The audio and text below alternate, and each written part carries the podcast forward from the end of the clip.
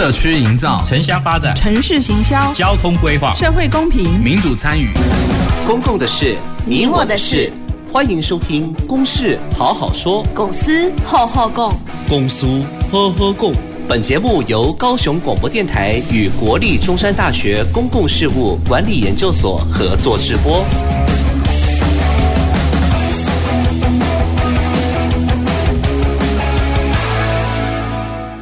各位听众朋友，大家好，欢迎收听《公事好好说》，我是今天的节目主持人郭瑞坤。《公事好好说》是由高雄广播电台与国立中山大学公共事务管理研究所共同制播的节目。那我们每个礼拜呢，在这边跟你讨论公共事务的议题。今天呢，我们要讨论的主题呢，是一个最近这几年来呢非常夯的议题。我自己也是有点懂，又不是很懂哈。但是呢，我今天邀请到两位来宾呢，要来跟我们一起来讨论哈这一个重要的议题，因为这个也是未来城市发展的趋势，也是产业发展的趋势。那我们今天要讨论的主题呢，是如何使用大数据。打造智慧城市，哈啊，听到大数据啦，然后又听到智慧城市，呃，或许有些朋友呢可能会觉得，诶，这是虾米挖哥，哈啊，不管是什么挖哥，我们今天两位来宾呢就要呃跟我们大家来说明一下，哈。首先我要介绍今天来到我们现场的两位来宾，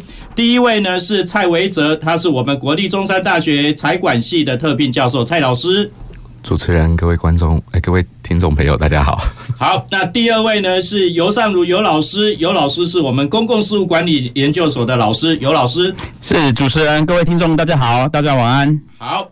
呃，我相信各位听众朋友可能说在电视上或者是在广播上都听到一个广告哈，呃，电脑买金头刀哈。啊，电脑为什么可以选花生？哈，我想这里面当然有一些技术哈。其实电脑不止可以选花生，也可以选柠檬，好，也可以选哈密瓜，然后它可以选枣子，什么都可以选。那为什么它可以选？它可能也收集了很多的数据的资料，包括透过。透过影像的筛选，哈，那个那个被经头刀啊，和被经呃那个那个莲雾也好，要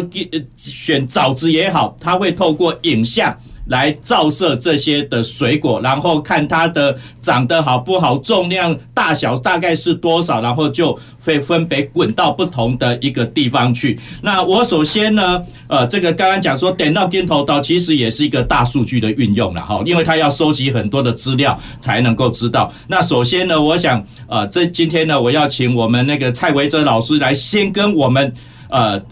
那个那个开宗明义，跟我们来分享一下，到底什么是大数据？谢谢主持人。呃呃，诚如刚刚呃主持人郭富所提到的，就是我们现在大数据啊、云端啊、呃区块链、物联网，这些都是大家很常听到数位转型的这些工具。那呃，像最近很夯的这个能源的这个产业里面。呃，公司都面临欧盟还有国际供应链的这个高度减碳的压力，那就必须要有节电，还有绿电，还有储能。那这些背后其实都需要大数据跟呃智慧微电网当做基础来实践。那在产业更常用到的有有几个面向了。第一个说，比如说像我们在呃预测性的维护上，比如说呃这个工厂都有很多机器设备。那那这些机器设备，如果你有收集了很多这个数据，你就知道说它哪时候要维护，哪时候可能有可能会故障，要提前更换零组件。那这个面向上都可以帮助我们后面的这个生产会更顺利。那还有一个面向就是说。在这个呃库存的管理，是那个供应链的管理，呃，你有大数据的话，你的零组件、原物料这些调配呢，都可以呃有更好的这个配置。那第三个部分是在呃生产面，那每个制造环节，你如果有这个数据的收集的时候，到时候你就可以呃来调调整这个生产的这些参数啊。如果真的遇到这个生产过程有故障的时候，因为你有数据在背后支持，你也可以很快的排除障碍。所以这个是在第三个部分。那第四个部分是在预测客户的订单上，你有公司内部还有外部的这些总体的这个资料啊，也都可以来帮助公司预测未来客户可能需要的这个订单。那另外比较特别的，像是在呃这个营业秘密的注册或保护上，这个其实像今年呃我们的护国神山台积电也特别有讲到，就是说他们透过大数据跟 AI 的结合啊，让现在的工程师在研发的过程中啊，他就会及时的跳出来说，哦，你研发到这个阶段，我需要把这个部分呢，呃，注册这个营业秘密的这个注册，现在也可以做这样的功能。那包括像在比较常见的这个呃城市的这个智慧交通方面，伦敦啊，或新加坡，还有呃瑞典的斯德哥尔摩，他们都用很多大数据在背后做这个交通还有运输的这个管理。好，谢谢蔡老师哈。我想简单来讲，大数据呢，当然就是有很多的资料哈。那以前或许是在纸本，或者是比如说只是单纯的存在某一个单一单位，或者是某一部的电脑里面。但是呢，我们现在会把它。整合起来来做一个运用，哈，那不管是呃作为一个节能储电，好，或或者是包括我们说预测客户的需求，或者是有关供应链的管理呢，都可以透过所谓大数据的来管理，哈，做最及时的决策，做最及时的一个服务。那接下来呢，我要就请教我们游尚儒游老师，哈，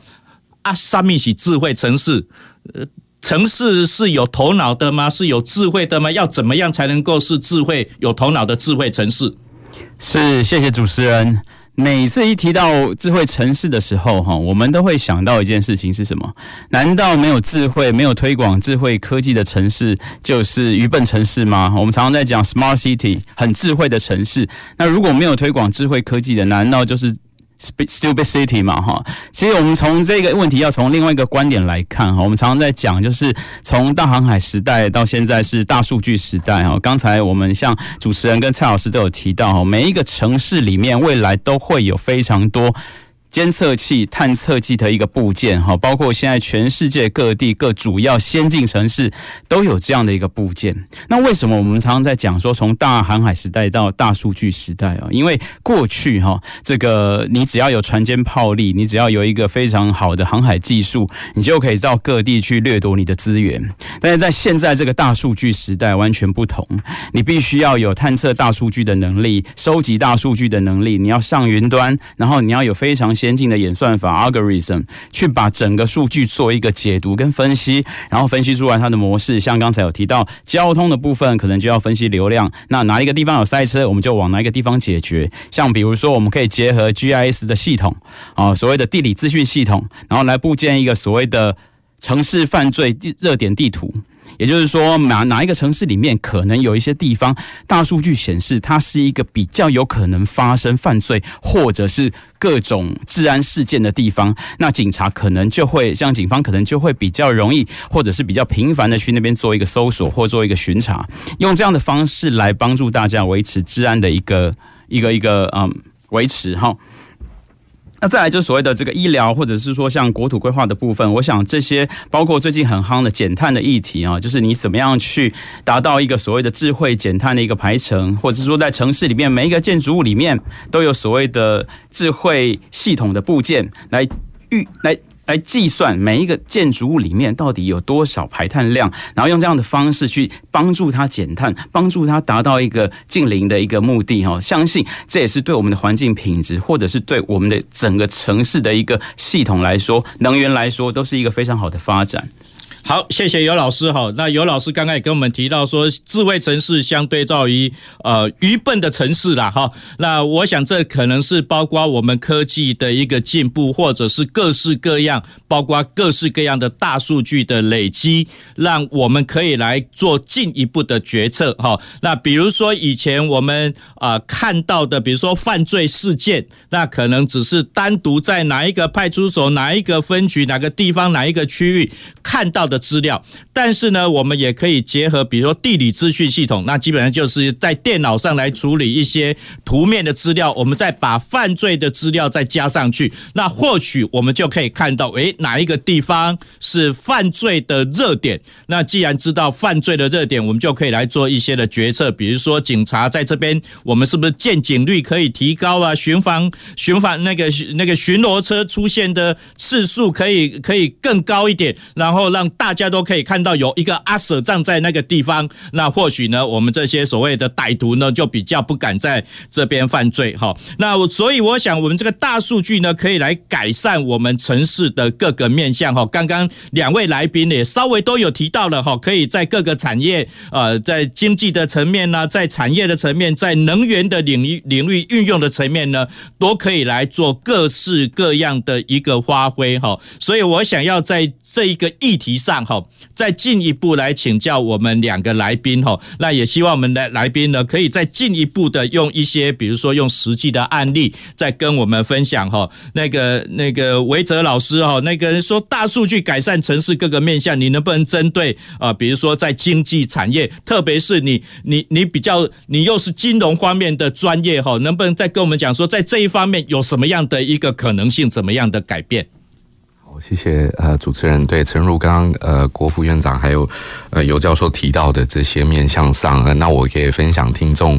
呃几个例子，比如说一个例子是呃在这个芬兰的赫尔辛基，他们就导入所谓的这个 digital twins 数位孪生的概念啊，这个概念就是它其实就是要数位建一个城市的这个模型啊，这个模型里边就会导入很多的绿色的大数据，然后有建筑物。道路管线还有绿地水域，那透过这个数位的这个模型，然后到时候呢，可以来呃让公民们来讨论说未来的这个城市会变成大家想要的智慧城市会变成什么样的这个样子。那还有另外一个例子也可以分享给听众，就是说在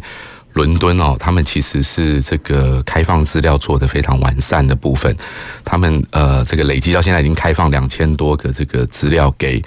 呃，开发者公司来开发这个应用程式啊，这个应用程式这个资料极特殊的地方，就是说它的资料呢是可以允许呃横向来串联连接，因为大家其实很常呃在做资料分析，其实你很困扰的一个点就是说我下载了这个资料，可是这个资料其实都是。呃，都已经是去识别化，你也不知道到底是谁，那只有一个总体的资料，那你这个很难来做加值的应用。所以，伦敦他们的这个大数据呢，它其实是政府来做这个公共财，把这个资料开放出来，让呃这个开发的公司能够进来做这个资料的加值啊，这个其实都是很丰富的可能性啦。那或者像刚刚呃主持人也有问到，就是说。在在金融方面的这个应用啊，那我也可以分享各位听众，就是说，比如说像瑞士，他有一间公司呢，他因为常常我们公司在。呃，确认这个公司的呃政府的法规，我想要要跟政府做申请，我到底这个业务我到底可不可以做啊？你要花很多的人力去沟通啊。这间他们这个瑞瑞士这个公司，他们就是金融科技这种数位工具，他们就把呃政府的这些行政法规把它数位化，把它形成这个一个应用程式。那公司其实很简便，你可以打一些关键字或者打一些代码，它即使这个程式就可以告诉你说，哦，那你现在要申请这个业务，你到底合不合规？你可不可以申请？那所以这个对公司啊，在呃跟政府这个沟通往来的这个法遵的成本。就会下降的非常多，所以这个大概是我呃初步想到的这些呃具体的案例来分享给听众。OK，好，谢谢蔡老师跟我们分享哈。尤老师是不是也跟我们分享你所看到有关呃城市治理的方面，可以透过大数据来改善的一些更实际的一个例子？那像刚刚蔡老师也提到的，可能是包括类似管线设施的一个。管理或者是金融的一个呃科技法尊的一个运用，那有关跟我们日常生活每天所接触到的城市，又有哪些可以用智慧来智慧城市的？其实我们在城啊，谢谢主持人哈。其实我们在城市里面行走哈，那大家其实最关注的还是交通的部分哈。那尤其是也许是开车的，也许是行走的哈，大家都在思考说。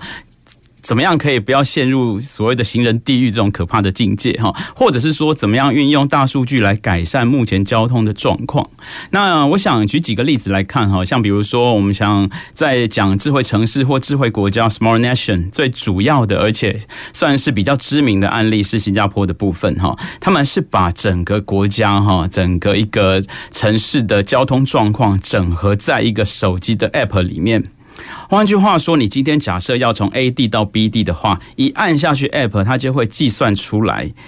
从 A 到 B 最佳最好的一个移动方式是什么？比如说，他可能跟你讲，现在你先不要去坐公车，等一下再去坐，因为公车三分钟之后才会到，那你就可以节省一下你的效率，不会在太阳底下在那边晒半天，单波波啊。再来就是说，可能会再结合，比如说，哎，那边可能有一些小巷子里面，那捷运到不了的话，那是不是还有所谓的公共自行车可运用？那换句话说，你也是一样，它都会计算出来，让你所有的资讯都整合在一个 App 里面。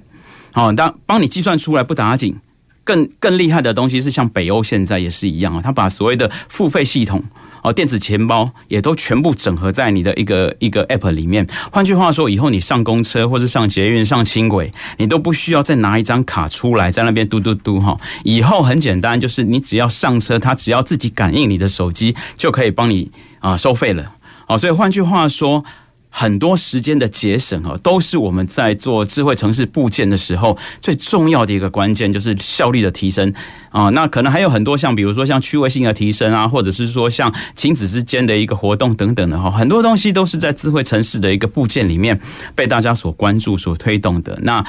这个是我想我跟大家先分享的一个部分。好，谢谢尤老师。其实我想也要提醒我们听众朋友哈，有一个软体 APP，可能你都用过的。我在我们高雄市就有一个 iBus 的这个 app 啊，然后你可以看你要坐哪一线的公车、捷运的部分，然后这个车子呢，呃，像我经常坐红二十九哈，那红二十九呢，我我下去我还要等多久啊？几分钟车子现在到哪里？我想这就是一个非常好的一个 app，就是让我们可以了解到，诶，交通跟我日常生活中的一个关系。但是呢，这上面也累积了很。多，比如说，包括我们一个高雄市的一个地图，然后公车的一个呃行走的一个路线，包括公车它的一个呃速度大概是多少，然后它可能公车上面也要有一个呃发射哈，让我们可以掌握这个公车的一个地点呃在哪里，然后电脑才能够来及时的运算出来说，哎，郭老师，你可能五分钟以后呢再下去等车子哈，不要晒太阳哦。那我想这就是跟我们日常生活有关系。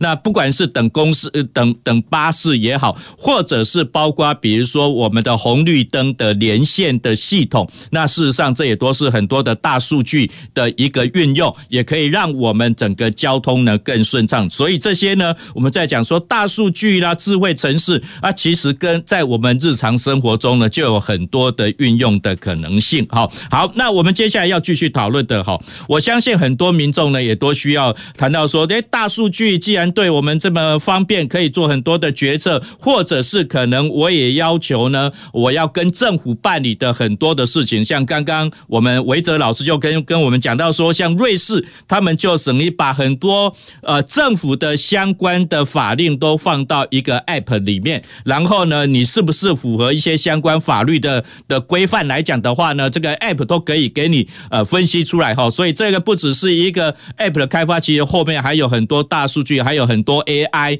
啊，上面的一个运用，那我想我们现在已经进入到一个叫做所谓数率数位治理的。一个年代哈，那民众呢跟智慧城市呢可以有哪些的计划促进民众呢？呃，跟智慧城市的计划可以更紧密的连接在一起哈。我相信很多朋友呢现在可能都有很多的呃卡片哈，不管是你的身份证也好，或者是包括呃你的你的健保卡也好。呃，我想以前呢我们呃到去搭飞机的时候哈，或不管是拿你的护照、拿你的身份证或健保卡。以前你可能都要让柜台的人来帮你处理，现在你都不用找柜台了，你旁边就有一台机器，你的身份证扫描一下，你的条码出来，或者是呃健保卡塞进去，哦，它就可以感应到你是谁，然后就你的名字就会出现哈。我想这些都是很多大数据的一个运用。好，那所以呢，呼应民众的需求，我们到底要有些什么样的策略？好，蔡老师。啊、其实呃，呼应这个主持人刚刚提的这个智慧城市，其实在呃，就是说一个城市啊，我们越来越智慧化，你必须让这个市民有这个数位 ID 认证，然后串联线上线下服务的这些过程中呢，其实有一个很大面临的一个挑战，是在这个数位身份的认证跟授权上。那呃，这个部分其实大家可以很直觉的呃呃去推想，就是说，比如说我要申请政府的各种申请的补助，或者是说你要在线上做公司的登记的时候，那呃很自然就会大家就会呃怀疑说这个到底是不是你本人啊、那或者说是不是你本人授权来线上申请，还会或者说你上传的这个文件。到底是不是有经过篡改？所以其实，呃，在这个智慧城市实践的这个过程中，其实呃面临很大的这个呃在数位上的这个挑战。那不过其实呃，诚如刚刚呃呃郭副院长还有呃尤教授，其实都很提到很多。国外的这个例子，所以其实我们其实可以多参考国外，呃，这个数位治理比较经验丰富的国家，比如说像大家可能都从报章杂志有了解到，像这个爱沙尼亚，他们的这个呃呃线上服务是非常成熟的，他们号称这个政府百分之九十九的这个服务通通都已经线上化，你只要经过身份认证之后呢，然后他们透过一个。一站式的网站入口登录进去之后呢，你的薪资、还有你的医疗报税、还有你的福利，通通都展现出来，而且政府怎么用你的资料来做其他的分析，也都会呃呈现让你来知道。那从使用者的观点哦，看起来好像是一站式的服务，背后可能呃有很多这个这个安全上或者隐私权上的考虑啦。不过其实他们的做法很有经验。其实他这个网站虽然是一站式的服务，但它的背后其实是加密的这个资料的传输的管道，而且它是用上了现在这个呃很热门、比较前瞻的这种去中心化。资料库管理的这个概念，所以其实呃，国外已经有不少这种数数位治理非常好的这个政府，其实也值得我们在呃推展这个智慧城市的过程中，都去多多观摩学习。好，谢谢蔡老师哈，的确跟我们分享了一些国外的一些例子哈。那其实，在台湾我们。也有陆续有在推动哈，现在比如台北市也好，我们高雄市也好，都有推动所谓的市民卡哈。那不管是所谓的数位化的虚拟的，或者是实体的卡，那当然我想这只是一个起步，后续的运用可能还更重要哈。那尤老师，你对我们要呃拟定数位治理的策略有些什么样的看法？有什么样的建议？是，谢谢主持人哈。那我想我们在讲城市的，无论像是数位治理或者是智慧治理的部分哈。像这个 governance，我们常常在讲这个治理的本质啊，我们常常在讲是需要，也许是需要这些智慧科技啊，来去协助我们政府部门，而且或协助我们的。企业部门哈，来去也也许又收集了大数据之后，然后来研拟、来分析，怎么样去改善你现在的服务品质啊？怎么样去推动一个让人民可以更满意的一个公共服务哈？也许这是在治理上面必须要达到的目标。我们常常在讲，我们是说政策目标要明确，而且重点是以人为本。就是很多时候，我们常常在推动所谓的数位治理的时候，往往会。考量的东西是，哎，我们要不要有一个最酷的、最炫的？也许是科技，也许是演算法。我们感觉好像只要有一个新东西在身上，就很有安全感。但事实上，也许我们的政府部门或者是我们的公务人员，不见得一定会去运用它，或者知道怎么去运用它。所以相对来说，我倒会认为，在治理上面应该要去更注重的东西是，你先拟定好，你先想清楚你要解决什么问题。也许是你要解决的是交通问题、治安问题、环境污染问题，然后你再去想你要选择什么样的武器了啊，什么样的工具去帮助你公务员去解决你现在所面临的问题。这样子的一种治理的一个意识，或者是说这样的一个目标的明确哈，我认为对于治理的一个成功与否是关键的因素之一。再来就是有关于创新的部分，我常常在讲，我是说我们都要鼓励创新哈。那到底什么是创新？也许是服务的创新，也许是组织的创新，也许是我们在。跟民民意哈做面对的时候的一个接触方式的创新啊，比如说像很多时候我们常会讲国外很多案例，但也是有也会在讲那适不适合台湾啊？比如说我们常常在讲国外有一个很有趣的一个游戏哈，就是你可以参加它的一个网络游戏，然后有点像是我们以前在玩那个叫做模拟城市，好啊。其实它是真的社区哦，比如说就真的是我们的一个什么龙目社区啦，还是说我们的岐山什么社区啊等等的哈，它就是真的一个社区的一个设计，但是它设计成一个游戏，好让大家可以共同来参与这个城市这个社区应该要走向的一个趋势是什么？好像应该怎么布建它的公园？怎么样做它的一个城市设计？怎么样做它一个公共的一个建设？做它的道路，或者是怎么样一个一个一个生活的品质是人民会满意的？借由这样的方式，借由这样一个数据的收集哈，去让大家可以更知道说，哎，一方面是。可以降低那个政府跟人民沟通的一个门槛，好，就让大家觉得，诶，我给意见，其实政府都听得到，而且可能会照我的方式做。那也许这个也是在治理上面，我认为也蛮需要值得大家去呃多想想的一个部分，哈。好，谢谢尤老师跟我们分享哈。的确，我们到底要解决什么问题？那相对的呢，要解决不同的问题，可能就需要不同的工具哈。我们不是说杀鸡。不必用牛刀哈啊！当然，就是我们要解决的问题到底是什么，也不见得每个人都要开 Benz 的车子嘛。我们有一部国产车可能就很不错了嘛，就可以解决我们的交通问题啊。那所以呢，呃，不只是要一个很炫的一个科技，或者是很多的一个数据。有时候我们会讲所谓的什么？那 garbage in, garbage out，好，就是你收集了很多的资料。但是呢，你不晓得这些资料可以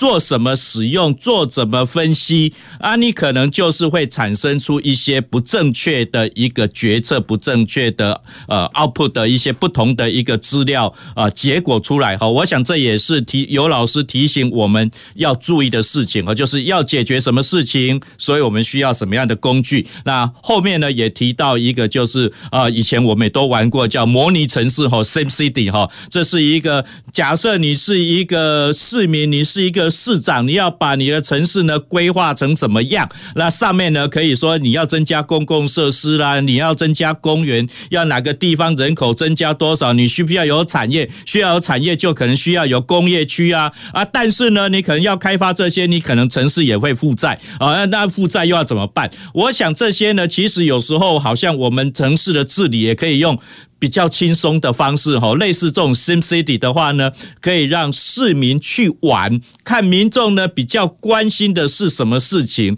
但是问题呢，是我们市政府能不能从这个游戏的背后收集到说民之所欲啊哈，民众所要的是什么？民之不欲啊哈，不要的东西又是什么东西？我想这可能会对我们的城市治理呢，呃，可以有进一步的发展哈。比如说最近在桃园的龙潭哈。就是本来台积电要在那边设厂，那现在又说不要了哈。那其实有些问题就是我们用很多的数据，我们就可以来决定说我一个选址的可能性。比如说那个地方可能现有的继承的房屋。太多了，或者是它的产权比较复杂，然后我们全部政府都是要用征收的方式，当然民众可能会反对嘛，哈。那所以我想呢，其实真的是我们刚刚在讲的很多的大数据，很多的资料库，其实都是要帮我们来做决策，了解到民众的需求、民众的问题、民众要什么、民众不要什么，这些都是帮助我们决策的工具。公事好好说，我们节目到这边，我们要休息。一下下，我们今天讨论的主题呢，是如何使用大数据打造智慧城市。各位听众朋友，等一下回到我们节目现场。走进时光隧道，踏遍每个街角，城市的璀璨风光，高雄广播陪伴你探索。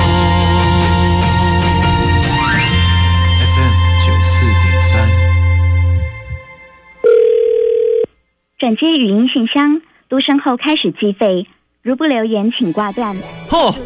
气死我了！到底在搞什么啊？怎么啦？我刚才在线上游戏认识一个朋友，他说十万的游戏币只要三千元，钱汇过去给他，电话就打不通了，赖也封锁我，气死我了！哎呦，早就跟你说过了，网络上的现金交易啊，都是有风险的，你一定是遇到诈骗了啦，还不赶快报警？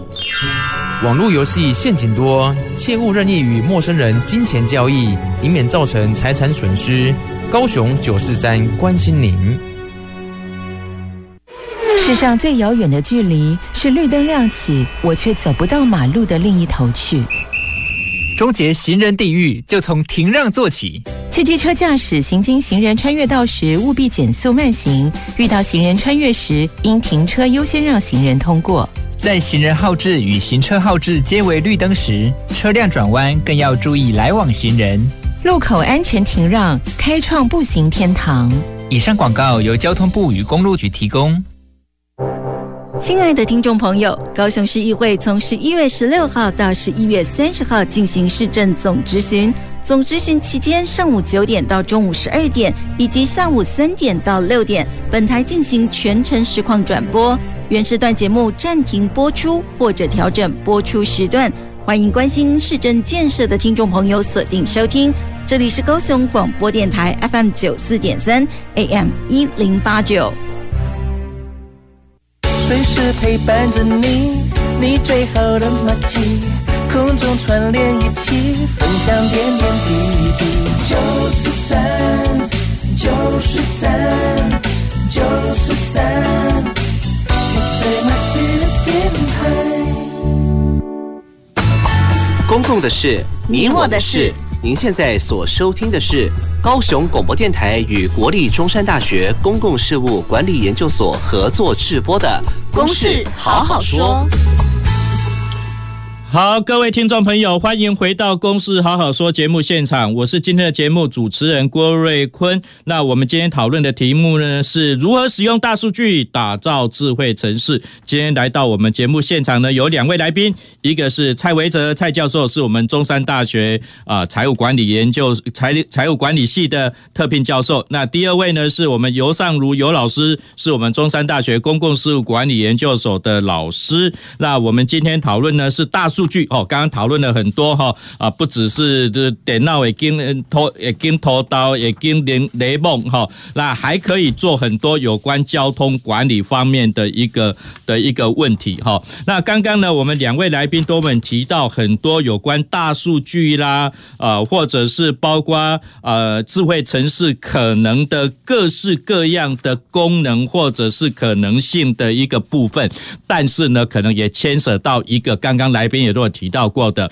就是所谓的呃，治安跟隐私的问题哈。那我想有关治安隐私的时候，有时候可能会说，你只会收到一个 email，你的资料已经被我们上网的资料都被我们抓到了，有什么不雅的照片？赶快汇多少的比特币到哪一个账户，不然要给你公开哈啊，或者呢是你会接到一些诈骗电话，说，诶，你在这边输入什么样的资料啊？结果呢没有未完成交易哈，类似这样，等于是你的资料都已经外泄，被人家知道，人家才会打电话给你，或者是 email 给你。给你，不管他的资料是从哪边来的哈，那所以呢，我们也刚刚也提到说，我们很多现在不管是企业也好，或者是政府也好，他们也透过很多的行政的过程，也收集了很多我们民众的资料，包括比如说像信用卡公司啊，或者是你在上网购物买了很多的东西啊，你的东西呢也都被这些呃什么皮啦、什么膜啦、什么这些人都看到了哦，那所。所以呢，呃，他知道你会买什么东西，然后就经常寄一些 DM，寄一些促销的方案给你。哦，你这从这个这个也是什么样？来自于你过去消费的记录，他经过一定的分析，知道你有买什么东西的倾向。那包括你在看什么 Netflix、Netflix 啊，或者是看一些影片，而你多常常看哪些的片片的那个片的主题，他也会给你推荐说这些题目，这些这。些影片呢，可能是你想要看的一个影片哈。那所以呢，我们现在要讨论一个有点严肃又不是很严肃，但是很重要的议题哈，就治安跟隐私哈。那治安跟隐私呢，是数位时代的一个非常重要的挑战。要哪些措施呢，可以确保一些大数据的安全？其实我也想这边有一个跟每一个人非常有密切关关系的哈。我相信很多朋友你一定都有什么你的。你的账号经常被问到你的账号、你的密码，哇，不同的密码账号，然后要进入到不同的 app，不进入到不同的网站，诶，你是到底是怎么储存你的密码、你的账号储存在手机吗？你会有一个笔记本来记录吗？啊，万一你的手机掉了，你的手机不见了怎么办？好，那我所以我想。接下来呢，我要请教我们两位来宾有关治安跟隐私的问题哈，应该要采取哪些措施来保护大数据的安全？蔡老师。啊、谢谢主持人啊、想跟这个听众朋友们分享，确实现在呃，治安跟隐私是在推动数位化很重要的元素。那比如说像我们现在的呃这个数位时代啊。在街上可能很多的这个监视器啊，也有甚至无人机，那再搭配现在的高度的解析，还有这个 AI 人脸辨识，所以其实民众呃也都会担心自己的隐私权。那甚至像大家呃这个呃也经历过这个守护香港反送中的这个社会运动，所以其实大家其实会更呃顾虑啊，是不是？你自己的这个呃个人的这个资料，或者说你身份的这个资料，是不是被不当的用来在呃这个呃侦查这些社会运动啊、抗议方面啊，甚至这个资料也有可能被传到境外，那甚至所以其实不只是隐私权的问题，也包括在你自己的人身自由上，也都会产生一些顾虑。那这边我其实要要要。回过头来就说，我们呃，请各位听众来回想一下，其实我们台湾有做的很好的一个典范，就是在我们的这个疫情期间的这个呃呃这个呃疫调的这个这个呃简讯的这个十连制。这个十连制当初因为呃大家可以回想，因为呃指挥中心想要了解民众的足迹，那了解民众的足迹，这个其实就牵涉民众自己本身自身的隐私权。那如何在这个呃意调跟隐私权取得一个平衡？所以，我们当初我们的做法就是把这个店家的资料，把它做这个数位化的这个编码，让这个呃电信商没有办法直接从编码跟店家做很轻易的连接，然后再加上。大家回想当初的这个足迹的资料，其实都散布在不同的这个，因为基地台不同嘛，然后大家用的这个电信公司也不太一样，所以其实资料是分散在不同的电信商。那也要求这个资料二十八天之后要被删除。那除非真的指挥中心有这个意调的需求，他才会去整合这个不同电信商的资料，然后再把店家的这个数位的这个这个解码还原。所以其实呃，这个就是台湾在。兼顾这个呃实际上的疫情调查的需求，然后还有在兼顾呃民众隐私权的这个这个这个呃取舍之下，设计出来一个非常好的这个典范。那当然，呃，后续当然我们可以参参考更多这个呃集合这个众人的智慧。那其实主要。呃，有两个原则啦。第一个原则就是说，呃，我们尽量要能够呃，不管是这个资料或隐私权的这些使用呢，都要能够纳入社会上，就是所有人不同利益的一起纳入来做讨论、做考虑。那这个是很重要的一环。那甚至呃，比较。比较复杂的可能是包括有一些资料信托的这个机制，那这个是第一个，就是说我们要把社会大众大家的想法都要包包容进来来做来做决策，这个是很重要。那第二个就是说我们在在这些讨论隐私啊，包括这些资料治理的方方方方向的时候呢，要把。这个公平跟正义纳入考虑啦，其实不是只是狭隘在道德层面，或者是说只是在隐私权这样而已。其实很多在资料治理的这个层面上，其实会涉及社会的整个公平正义。所以，其实在考虑这个的时候，我们也要把这个纳入讨论。那这样的话，就会能够啊进一步来让这个社会运作得更有效率。这个是他意见，谢谢。好，谢谢蔡老师哈，特别提到说有关隐私治安的一个运用的话呢，要包容社会大众的看法，还要兼顾到啊公平正义的一个部分。那尤老师能不能跟我们分享，你觉得应该采取哪些的一个措施，可以保护大数据的安全？其实每次讲到治安或者是讲到隐私的时候，我都很喜欢跟啊，我现在学生或者是我的朋友分享一个故事哈。那大家现在应该皮夹里面都有很多这个卖场的会员卡。那其实，在九零年代的时候哈，那个英国有一家非常大的一个这个一个超级市场叫 Tesco 啊，以前台湾也有叫特易购，后来离开台湾哈。那他在九零年代的时候，他三十周年。他的老板想说我要发行一张会员卡，那当时是没有这个东西存在哈，三十几年前，那老板就想说找一个会演算法的一个教授，哦，从大学找来帮他写这个卡的程式，最主要是记录他的基本资料和所有会员的基本资料，这样就好了，然后可以寄折价券，可以寄一些 DM 过去给他们就好了。那等到这三个月这个试用期，这个卡发行出去三个月之后。回收回来，这个老师、这个教授就来跟这个董事长好报告一下这个会员卡做了哪些事情，得到哪些资讯。那听完这个简报之后，这个董事长讲了一句话，蛮震撼人的。他说：“你这三个月哈了解我的顾客哈，比我这三十年来了解的还多。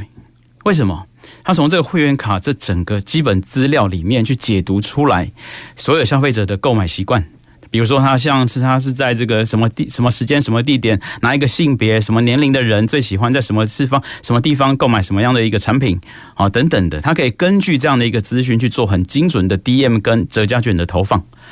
那各位，我讲这个故事的用意是在于，各位要想想看哈，如果假设一张会员卡只是单纯记录你的基本资料，就可以了解你这么多事情哦，那你可以想想看，刚才主持人也提到。你在网络上面所有的浏览资料，所有的一些啊，你你在手机上面哈，你划过哪些网页哈？你只要被记录起来啊，这个坦白说了，你在物理世界在的那些真实行为哈，被记录起来都可以不知道记录到这么多哈。那你在虚拟世界这一所有一连串的这些网络使用行为哈，都被记录起来被解读的话，你会被知道多少？嗯，我常常会讲，就好像其实坦白说，就在网络世界里面，你好像没穿衣服一样，你都被看光光，你都不知道，啊，你都被人家了解得一清二楚。为什么？因为他会根据你的这个使用方式，去精准的去设计你喜欢什么产品，啊，它的一个商业模式应该怎么样去修正，应该怎么样去调整，用这样的方式来获利。哦，这是我们在讲这个隐私的部分就要提到这个事情。有人也讲到，比如说像脸书，只要累积你按了三百个赞，啊，它就会怎么样？他就比你妈，还是比你爸，还是比你老婆，比你老公更了解你。因为为什么？因为他都知道你在看什么，他都知道你喜欢听什么。你老婆、你老公不见得知道。哦，他比也有时候我们在讲啊啊，你的坦白讲，你的隐私的部分哈，其实，在你还没有知情或没有同意的情况之下，也许你就被获取非常多，也被收集了非常多。所以我们在面临这样的情况之下，好像刚才主持人或者蔡老师提到。到底我们的政府或者是个人来说，哈，应该要有怎么样的一个反应或者是共识？坦白说，这个目前在欧盟或者是在美国的部分，也是在积极的一个处理当中。不过，它也会牵扯到一些言论自由或者是说个人自由的一个部分的一个界限。那当然呢，我们无论如何在研拟出来相关法令或者是一个共识之前呢，目前大概在国外大概有两个原则比较基本啊，一个就是所谓的对于各自的最少使用原原则就是说，你基本上你政府或者是说这个企业在收集这些各自，在做你的服务改善的情况的同时，你尽量不要去触及到人家隐私的部分。第二个是什么？第二个是所谓公众参与的部分，就是你要让你这些被收集的人知道，他正在被收集，正在被使用。哦，这个是一个事前告知的一个原则，但这两个原则基本上在进行中也是有点困难。比如说，你现在在滑网页的时候，会有一个说啊，你如果不同意，你就没有办法继续滑下去，有没有？而且你要你勾同意，你就自动投降，因为你想要看这个网页嘛。啊，这个也是一个商业模式的一个方法啦。坦白说，所以隐私的部分其实真的会涉及到我们未来在使用大数据或者是智慧城市部件的时候一个。非常棘手又很关键的问题，在有关于治安的部分，其实我会建议啦，就是无论是公部门或私部门哈，都应该要去提升自己的治安能力。就是说，一方面你要懂得怎么去辨识治安的问题，或者是它的风险到哪里，或者是说，坦白讲，我们每一个人民、每一个民众，都也应该要去思考一件事情，就是说，当你把自己的一个资料交出去的时候，你会面临到什么样的风险？你应不应该把这个东西交出去？好，这个也是我们在做任何网络行为的时候，我认为应该要先想清楚的地方。哈，我们要保护好自己，再把自己交出去嘛。啊，以上是可能我一些呃小小的分享。各位听众朋友，刚刚听了刚刚尤老师讲的话，你会不会觉得很恐怖哈？好像电影的什么全民公敌哈，你都已经被监控了哈。你在问 Google 大神哈，谷歌大神啊，谷歌大神也在收集你的资料哈，知道你对什么事情感兴趣哦。你说哪个地方有好吃的，谷歌大神都知道你想要吃什么哈。然后呢，你在刷的信用卡的每一笔。那信用卡也都知道你的消费习惯，好，不管刚刚讲的说 Tesco 啦，你会员卡，哎，几点数，几点数，我们就可以累积多少点数，可以换什么东西啊？其实你也是被他收集资料，都都他都知道。你的消费习惯，你喜欢买什么东西，所以你会收到很多的 DM 哈。然后呢，啊，他也对你的财务状况呃很清楚哈。他可能知道说，诶，你这个月刷卡刷的比较多了，诶，他们的呃那个那个金控的伙伴哈，可能就说，诶，你要不要贷款呐？哈，你要不要给你比较低利的融资给你哈？啊，其实这些资料串来串去哈。那所以我想呢，不只是所谓的呃隐私的问题，其实。治安好啊，像刚刚我讲到说，每个人都有很多的账号，都有很多的呃密码好，或者是包括刚刚讲说，你即使问谷歌大神在 FB 里面问了很多的事情，看了很多的事情，其实好像后面都有。呃，不管是电脑公司呢、软体公司呢、通讯软体公司呢，他们也在收集很多的资料，他们后面也有很多的呃大数据的一个分析，在了解每一个呃使用通讯软体的人，他们的偏好是什么啊，或者是包括他的性向是什么样的一个部分，那其实这个都影响到我们个人的隐私，也会了解到，也对我们个人的资讯的安全那，有很大的影响哈，所以到底。比如说你在使用 App 或者在使用网络的时候呢，呃，有时候都要不要接受这些 Cookie 啦，或者是要不要接受哦？你要看 Cookie 都是饼干好吃哈，不要不要不要相信饼干好吃哈。你只要 Accept，你可能就是你的资料呢就被人家收集收集过去了哈。好，那所以呢，我想刚刚我们提到很多有关风险方面的一个问题哈，要了解很多啊治安跟风险上的一个问题。那我们接下来要讨论哈，就是如果结合数据跟 AI 呢，可以协助我们在地产业落实数位转型哈。刚刚虽然我们提到很多可能是用大数据啦，它有可能会产生的一个风险，但是呢，也无可避免的，智慧城市也很多需要一些大数据的支撑，怕基础才可以来打造一个智慧城市。那当然呢，在这个发展所谓的相关的运用软体或资料分析，那本身就是一个产业。那这些的科技呢，其实也可以协助我们很多有关产业的一个发展哈，所以我想呢，这这边我要先请教我们尤教授哈，如何结合数据啦，或者是 AI，可以让我们在地呢的产业可以落实数位转型，而不是都是在啊，大家其实有些人在讲说，没有所谓的传统产业，只是有落后的。传统的管理哈，那所以管理呢，可能也要数位化，也要 AI 化，也要大数据化。那到底呢，我们在地产业要怎么来转型？是，谢谢主持人哈。那刚才其实不是在恐吓大家哈，想是只是在提醒大家哈，关于隐私的部分，关于治安的部分，应该要去好好的思考一下。那接着下来，我们就要讲，也是刚才刚才主持人提到的问题，我想。大家都在想了，为什么要收集那么多的数据跟那么多的资讯，那么多的隐私都被侵害？是为什么？其实很简单哈，这些资讯是可以被收集用来改变我们的行为啊。哦，这个是它最主要的目的啊。那其实我们在讲到说，哎，怎么样去结合这些 AI 或者是大数据的部分，也是一样啊。我们常常在讲说，哎，这些大数据被收集起来之后，要怎么去改变人的行为？在商业上，也许是要你本来不想买这个东西，变成很想买这个东西，或者是说什么，或者是说这个产业在收集数据跟这个资讯之后，有没有办法去改善你目前的制程？那我们常常在讲，我们说现在好像在讲这个碳权呐，在讲这些所谓的 C-band 啊，哦，这些好像感觉我们这些传统产业快要面临一个什么这个一个碳的危机啊，大家都很焦虑。我们讲碳焦虑啊，当然也有人会说 walk in 呐，哈，我们这个只要我们这个相关的东西做得好，也会变成碳兴奋啊。那不过就我了解了，就是说像现在确实有很多传统产业，目前也正在进行所谓的智慧化跟数位化的。的像或者结合我们的 AI 了，基本上他们是怎么做？他们很简单，像比如说，我看大家不要想哦，不是不是只有 C 变这些所谓的什么呃螺丝螺帽，或者是说这些这个钢铁业哦，还有很多是传统食品业哦。为什么？因为其实大家都在想，怎么样去减少自己在产品过程制造过程当中里面的排碳量。啊，先去处理好我们每一个环节里面的排碳量是多少，然后再去智慧化所有的管理的层面，看哪一个机器是比较有排碳比较多的，或是哪一个环节是比较有排碳的，我们在这个部分来帮忙做一些计算，啊，很非常精密的计算，然后再把它做一个改善。基本上这也是一个什么？这也是一个智慧化的一个进程啊，也是一个所谓的智慧减碳的一个一个一个一个一个治理啊。所以我们在讲啊，说这个传统产业很简单，其实不见得是要做非常非常啊，感觉好像哦，我们面临到一个什么 AI 要怎么办，人要怎么办，要去哪里了？我们好像感觉所有东西都机器化了，怎么办？其实很多时候是在想说，哎，怎么样会去利用这些科技来帮忙我们做事情，而不是我们人类会被完全取代。我想这一个恐惧可以先稍稍缓解，反而去想说，我们怎么利用我们的 AI 去帮忙我们。解决我们目前眼前的问题啊，也许是排碳太多的部分，那我们就把排碳比较多的地方把它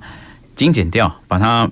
减排一点啊，或者是说把它放到云端上面帮我们计算怎么样的一个排碳量是适合我们现在的制程，然后我们来做一个改善。这个都是现阶段来说，我觉得我们的传统产业应该可以去思考的一个面向。好，谢谢尤老师哈。那蔡老师也跟我分享分享一下如何用大数据跟 AI 来协助在地产业落实数位转型。谢谢主持人，啊确实数据跟 AI 的结合是现在啊、呃、产业数位转型非常重要的关键。那就连台积电呢，也是说他们这个要把这个大数据再导入这个人工智慧，是他们第三阶段智慧制造还有这个数位转型很重要的一个元素。那能够帮助他们在技术发展啊、工厂现代化、供应链管理这些都能够营运效率都能够最好。那就像刚刚呃主持人跟尤教授提的，其实传统的这些数据哦是死的，我们必须要能够去梳理、去分析，让 AI 进来部署加值，那资料才会赋予它新的这个意义。比如说像一个传统的这个石膏板的厂商，你可能在要实际生产之前，你就要对原物料开始有一个初步的分析，分析它可能添加物啊之后的流量，然后呢开始去研究它的原物料的配比。然后等都确定，然后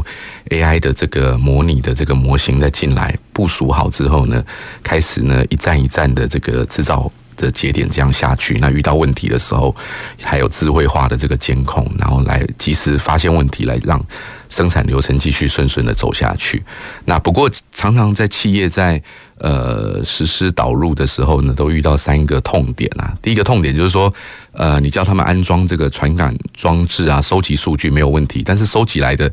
资料量太大，那储存的成本很贵，然后也没有人可以来分析这个资料，这个是第一个很常面临到的这个这个痛点。那第二个就是说，呃，实际上的这个制造业的这个场景啊，说每每个每家公司或者每个工厂在每个环节要用的这个，你还是需要这个有呃熟悉这个呃。AI 部署或者说资料分析师来进来，这个帮忙调整，你才能够让这个顺利上下。第三个就是在 AI 的部分，这个其实也是比较专业，需要资料分析师来帮忙调教，或者你说知道它这个 AI 模型要怎么样来自动部署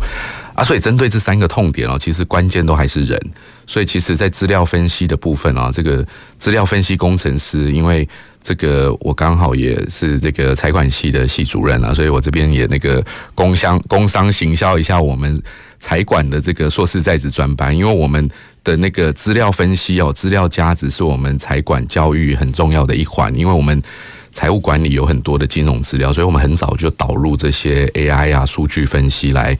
来教学生来做这个资料分析、资料工程师，不一定是应用在金融上面，所以其实只要。呃，你有两年以上的工作经验，然后我们在平常的晚上上课，那刚好现在这个 timing 也也正好，因为我们刚好十一月二十九号开始报名，所以我们很欢迎这个呃所有的这个听众朋友，你我们从基础开始教起，我们希望你们这个可以加入我们来这个一起共同学习，终身成长，对这个一点的这个回馈来。哦，蔡主任有他的责任，就是包括要负责招生哈。不过，我想这边也点出来，就是人才培育的一个重要性哈，就是资料的分析师。那其实呢，我想呃，要给我们听众朋友讲哈，AI 不是不是万能的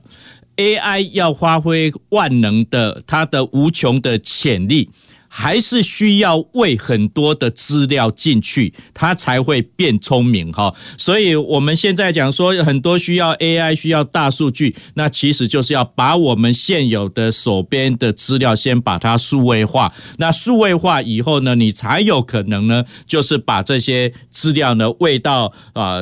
补充大数据，让它更丰富一点哈。那当然呢，刚刚我们提到产业的部分哈，就是刚刚我们蔡老师也提到的，就是有关资料。分析师是一个非常重要的一个部分。那尤老师呢也提到呢，我们可以用 AI 用大数据来改善我们生产的流程哈。那包括比如说现在欧盟的碳边境调整机制，就是大家所听到的所谓 C 变的一个部分。那当然呢，你最重要就是每一家公司呢，还是先要来做所谓的碳盘查、温室气体的盘查，先了解一下说你自己啊，不管是工厂的生产啊，你制作。制制造的生产里面产生了多少的所谓的碳？哈啊的那个那些包括呢，你使用的台电，台电给你们多少的碳，或者是包括你的供应链、你的供应商、你的员工啊，你的日常生活呢产生了多少碳？那这些呢都是要来做有效的来改善我们碳盘查啊，那包括那个那个减少那个对净零碳排呢是有帮助的一部分哦。那所以我想呢，这些很。多的科技呢，呃，都有很大的一个帮助哈。那最后呢，呃，我想请我们两位来宾哈，分给给我们的政府做一个建议哈。那如何促进政府企业的资源可以做整合？最应该要做的一件事是什么？尤老师，是。是，谢谢主持人哈。那关于政府未来应该要去怎么样的一个阴影哈，包括这个智慧化时代或是 AI 化的时代，我想基本上还是希望政府无论是中央到地方哈，或者是说现在正在推动智慧城市的各个县市政府都一样，能够去尽快的去建立一个所谓被信任的一个数据的一个架构。那也就是说，大家可以在这样一个一个一个被信任的一个架构里面，从事一个资讯的一个共享哈，这也是一个大家对于治安的一个关注啦。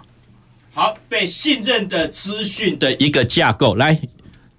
呃呃，我觉得最主要的一个关键就是还是在于政府要主动解决企业的这个需求，那透过这些数位工具来帮助企业。我最后很很短的再分享，你看新加坡他们有一个这个。全国的这个贸易平台，它把海关的这个呃货贸的这个所有厂商都在这个平台上电子化。那在这个平台上，不是只有传统的贸易，你的这个应收账款的融资啊、产物保险，还有你的这个跨境支付啊，通通都可以都进来。它背后有区块链的支持，让这个呃厂商在上面的这个贸易呢，能够做得非常的有效率。所以，我想这个就是一个很好的示范的一个例子，让这个政府跟企业能够有更多的这个互动跟交流。好，谢谢蔡老师。哦，了解企业的需求是什么哈？我想很多公企业呢都要跟政府打交道，但是有时候都不了解。到底我要跟谁打交道哈？那包括政府的网站也都非常多，但是偏偏你要用的时候就不晓得我要去找哪一个局处、哪一个单位去找到我要用的一个资料哈。好，那我想我们今天节目也告一个段落哈。我们今天讨论的是如何使用大数据打造智慧城市。那的确呢，这个需要政府啦、民间啦，还有企业呢，大家共同来打造一个智慧城市。那我们今天的公事好好说。节目到这边呢，就告一个段落。欢迎我们各位听众朋友，每个礼拜一下午五点半到六点半，欢迎准时收听《公事好好说》。我们节目到这边要跟各位朋友说拜拜了。《公事好好说》节目由高雄广播电台与国立中山大学公共事务管理研究所合作制播，每周一下午五点三十分进行到六点三十分。谢谢您的收听。